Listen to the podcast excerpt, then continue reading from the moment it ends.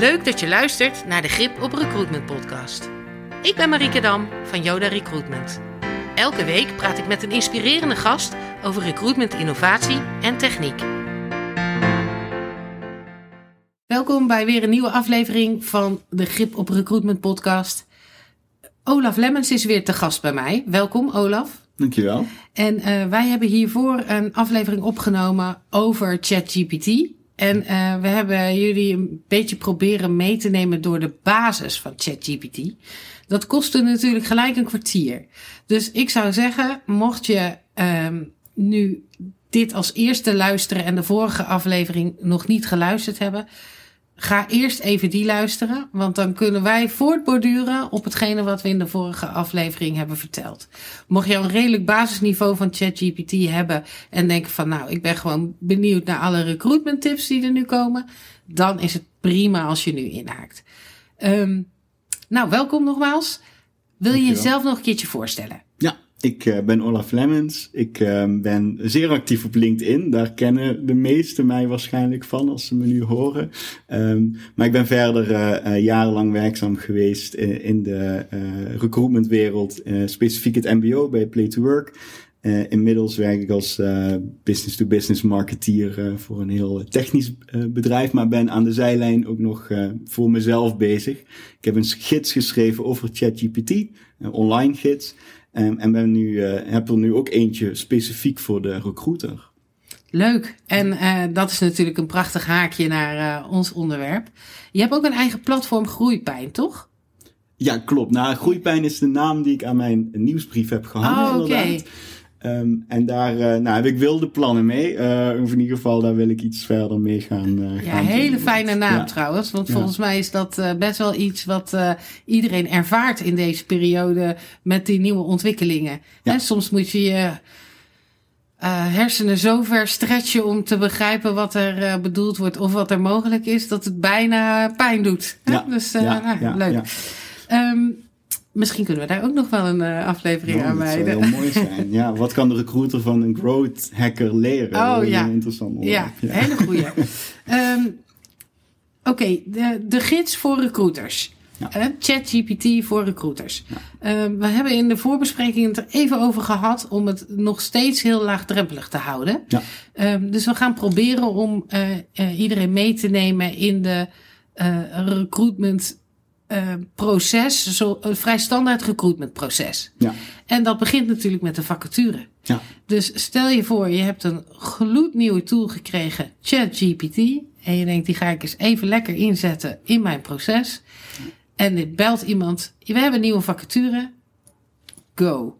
Ja, ja, leuk. Sowieso loop je dan als recruiter denk ik al een stapje voor op, uh, op je concurrenten of op je collega's. Ik denk dat uh, uh, veel mensen het gebruikt hebben, maar nog niet in het professionele leven het gebruiken. Misschien wel, misschien gebruik je het wel. Um, maar ja, de tool en, met ChatGPT dan nu specifiek kan inderdaad op alle stappen in het recruitmentproces invloed hebben. Ik vind zelf processen heel leuk, maar ik snap dat het soms wat stoffig klinkt of wat. Hè? Maar het proces natuurlijk het belangrijkste wat je als recruiter hebt om je aan vast te houden. En dat begint inderdaad bij de vacature die je krijgt, de vacature tekst, of misschien zelfs alleen input over de vacature uh, die je hebt opgehaald bij de uh, klant, uh, dan wel interne klant als je natuurlijk in-house recruiter bent. Um, en daar begint het denk ik al. teksten moeten vaak herschreven worden of samengesteld worden. En dan kun je heel simpel beginnen met uh, ChatGPT te vragen: hey, kun je hier een uh, mooie tekst van uh, breien? misschien niet met die verwoording, we hebben het over prompts gehad. Hè? Ja. Welke tekst voed je nou aan ChatGPT om een goed, goede uitkomst te krijgen? Want het ligt vaak niet aan de tool, het ligt vaak aan jezelf. Klinkt heel. ja, het is echt maar... wel garbage in, garbage out. ja, hè? ja. ja. Um, dus um, als je een, een vacaturetekst ingeeft, dan moet je ook heel duidelijk zijn in wat je graag wilt.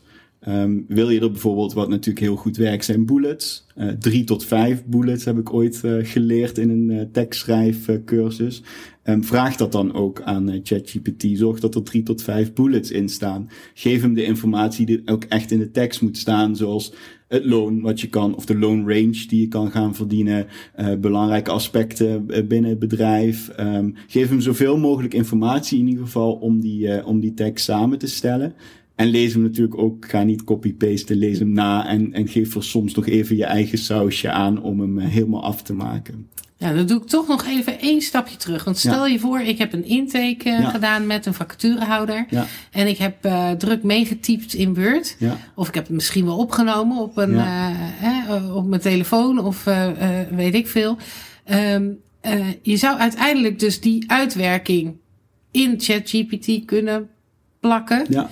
Um, en kunnen zeggen: wil je van onderstaande uh, tekst ja. een vacaturetekst maken mm -hmm. met vijf bullets als functie-eisen? Ja. Dat bedoel jij? Ja, ja, exact. Ja. En het mooie is dat al deze, uh, als je het via in ieder geval eh, video chat doet, hè, het is Zooms, uh, Zoom, Teams, et cetera. die zijn nu langzaam aan het uitrollen dat transcripties van het gesprek die je hebt gehad, met toestemming van de ander uiteraard, dat, dat die ook hè, worden opgenomen en uitgeschreven. Dus dan kun je eigenlijk bijna één op één die tekst weer in ChatGPT plakken en inderdaad een, een tekst door laten schrijven. Ja. Oké, okay, ik word daar echt heel erg blij van. Ja. Siri die uh, sprak even mee op de achtergrond, dus uh, dat is ook een mooie tool. Ja. um, uh, want uiteindelijk is dat natuurlijk ook de manier waarop we ons allemaal helemaal suf werken. met het proberen te vatten van andermans woorden en bedoelingen. Ja. terwijl als je dat echt letterlijk kan laten vertalen en in kan laden, mm -hmm. dan heb je, kan je eigenlijk bijna de plank niet misslaan. Nee, Nee, maar vergeet natuurlijk wel je klant niet. Ja. Stuur hem wel nog even naar de klant oh. voor die laatste check. Nee, ja, dat, weet je, ik heb die fout in, in het begin van, uh, van mijn werk uh, ook wel eens gemaakt. Dat we een tekst online hadden staan en dat nog niet naar de klant hadden gestuurd. Uh, dus dat is vaak wel een beetje onhandig. Omdat je dan soms dingen mist of dingen verkeerd op hebt geschreven natuurlijk. Ja, de vacaturehouder moet altijd even meekijken. Zeker, Dat lijkt me een goeie. Ja. Hey, en als je dan vraagt, um, wil je van ontstaande tekst een vacature tekst maken. Mm -hmm. uh, ik snap dat je de vorm uh, goed moet beschrijven. En ja. uh, omdat je zo duidelijk mogelijke output wil. maar op het moment dat je vacaturetekst noemt, dan ja. zou er al een bepaalde format aangegeven ja. moeten worden. Ja, en daar moet je mee uitkijken. omdat je dan een heel standaard vacaturetekstformat krijgt. Maar wat je wil is natuurlijk, wat, wat je uiteindelijk wil, is dat de kandidaat, de potentiële kandidaat, deze tekst leest en denkt, daar wil ik werken. Dus je moet uh, in je prompt ook gaan uh, toevoegen dat dit is geschreven voor um, een zorgmedewerker of is geschreven voor een uh, technische functie. Uh, waardoor je hem dus stuurt in hoe die tekst opgebouwd gaat worden. En hij ook taal gaat gebruiken die die doelgroep aanspreekt en die doelgroep ook begrijpt. Hè? Echt vakjargon. Ja. Uh, kan die er dan in gaan opnemen. Ja, ja nou dat woord doelgroep was ik inderdaad nog wel op zoek. Ja. Uh, dus, dus ChatGPT kan ook echt schrijven, los van het format, ja. kan ook eens schrijven naar een doelgroep toe. Ja. Um, even kijken. En voordat je nou denkt van ja, maar uh, er zit toch geen uh, gevoel achter, et cetera, et cetera. Uh, vergeet niet dat als je een tekstschrijver inhuurt, die tekstschrijver als eerste zich gaat verdiepen in de doelgroep. Ja. Dus die gaat ook kijken wat drijft die doelgroep, welke woorden slaan ze op aan, wat doen ze wel, dat, wat doen ze niet. Ja, en dat doet ChatGPT dus in een milliseconde. Ja. Wat ik wel belangrijk vind om daarbij te zeggen, is dat je wel zelf ook moet weten wat, hoe die doelgroep in elkaar zit. Als je uh, en dat is soms wel lastig, hè, als het een branche is waar je nog niet zo bekend in bent. Um, maar ja, je moet wel uh, toch wel controleren of die tekst inderdaad echt goed, uh, goed werkt. En ik als marketeer doe dat vaak in AB-testvorm. Um, dus hè, de twee teksten maken en tegenover elkaar zetten. Um, maar als je bijvoorbeeld een, iets van een panel hebt of iemand uit de doelgroep hebt die nou, bij je werkt of die je kan even kan inschakelen van kijk toch nog even naar die tekst. Doe dat wel, want het is natuurlijk niet allemaal, uh, en zeker nu nog, het wordt steeds en steeds beter. Uh, maar geloof niet direct wat, wat de tool uitgeeft. Het is heel goed en ik verbaas me iedere dag. Uh, maar blijf kritisch ja. op, op alle teksten die, er, die eruit rollen. Ja. ja. Ja, dus laten we dat even ook een rode draad in deze aflevering zijn. blijf kritisch. Um, uh, en dus laat het altijd controleren en neem je eigen menselijke maat en die van je bedrijf er vooral in mee. Ja. Um, en dan gaan we ons nu gewoon lekker verwonderen over wat het allemaal kan. He? Want uh, heel eerlijk, een vacaturetekst. Uh, jij zei in de vorige aflevering, een motivatiebrief kan ook door je oom geschreven worden. Ja. Nou, een vacaturetekst is eigenlijk gewoon een landingspagina waarop je wil dat mensen kandidaten inschrijven. He, dus dat hoeft ook geen proza te zijn van met allemaal hele diepe gevoelens, et cetera. Je wil vooral dat er heel veel mensen op landen en uh, daar hun gegevens achterlaten. Ja. ja, en daarin, eh, ik, eh, volgens mij heb je ook een aantal gasten gehad die het echt over content ga, hebben gehad. En zelf, content first is steeds belangrijker. Ja. Um, waarschijnlijk hebben ze daarvoor, hoop ik, al een TikTok-filmpje gezien of een, uh, al iets gezien van je bedrijf, uh, dan wel in een foto, dan wel in een videovorm. Waarin ze alleen nog maar hoeven te scannen door die tekst en vervolgens hun gegevens achter te laten omdat ze al enthousiast zijn geraakt in het proces nog voor die vacature tekst. Ja. ja. Goed. Um, laatste vraag even over de vacaturetekst. Um, als je zo'n vacaturetekst uh, dan uiteindelijk hebt, um, is die dan ook eh, SEO-proof en uh, voldoet die aan alle uh, voorwaarden waar je aan moet voldoen volgens Google for Jobs of Indeed of. Dat um, kun je aan, vragen. Ja. Uh, hou er rekening mee. Uh, er is veel discussie online over zijn de teksten die eruit komen nou echt SEO-proof. Ja. Uh, als je de SEO-deskundige vraagt, die gaat waarschijnlijk nee zeggen. Ja. Um, ik zou zeggen, nou, probeer het gewoon, maar controleer dat altijd ook uh, nog wel uh, zijn, nou als je, uh, ik werk zelf met WordPress, daar zitten heel veel mooie plugins zoals Yoast in die SEO even checken en of je keywords wel vaak genoeg terugkomen in je tekst. Um, dus daar zit die 5% hè, die je nog zelf moet doen, soms nog wel in. Um, als je goed die prompt nog beter maakt, kun je misschien zelfs die 5% ook tackelen. Maar vooralsnog uh, werk ik nog, ook nog uh, met een laatste check, ook op SEO-niveau. Ja, ik ga het echt super proberen dit.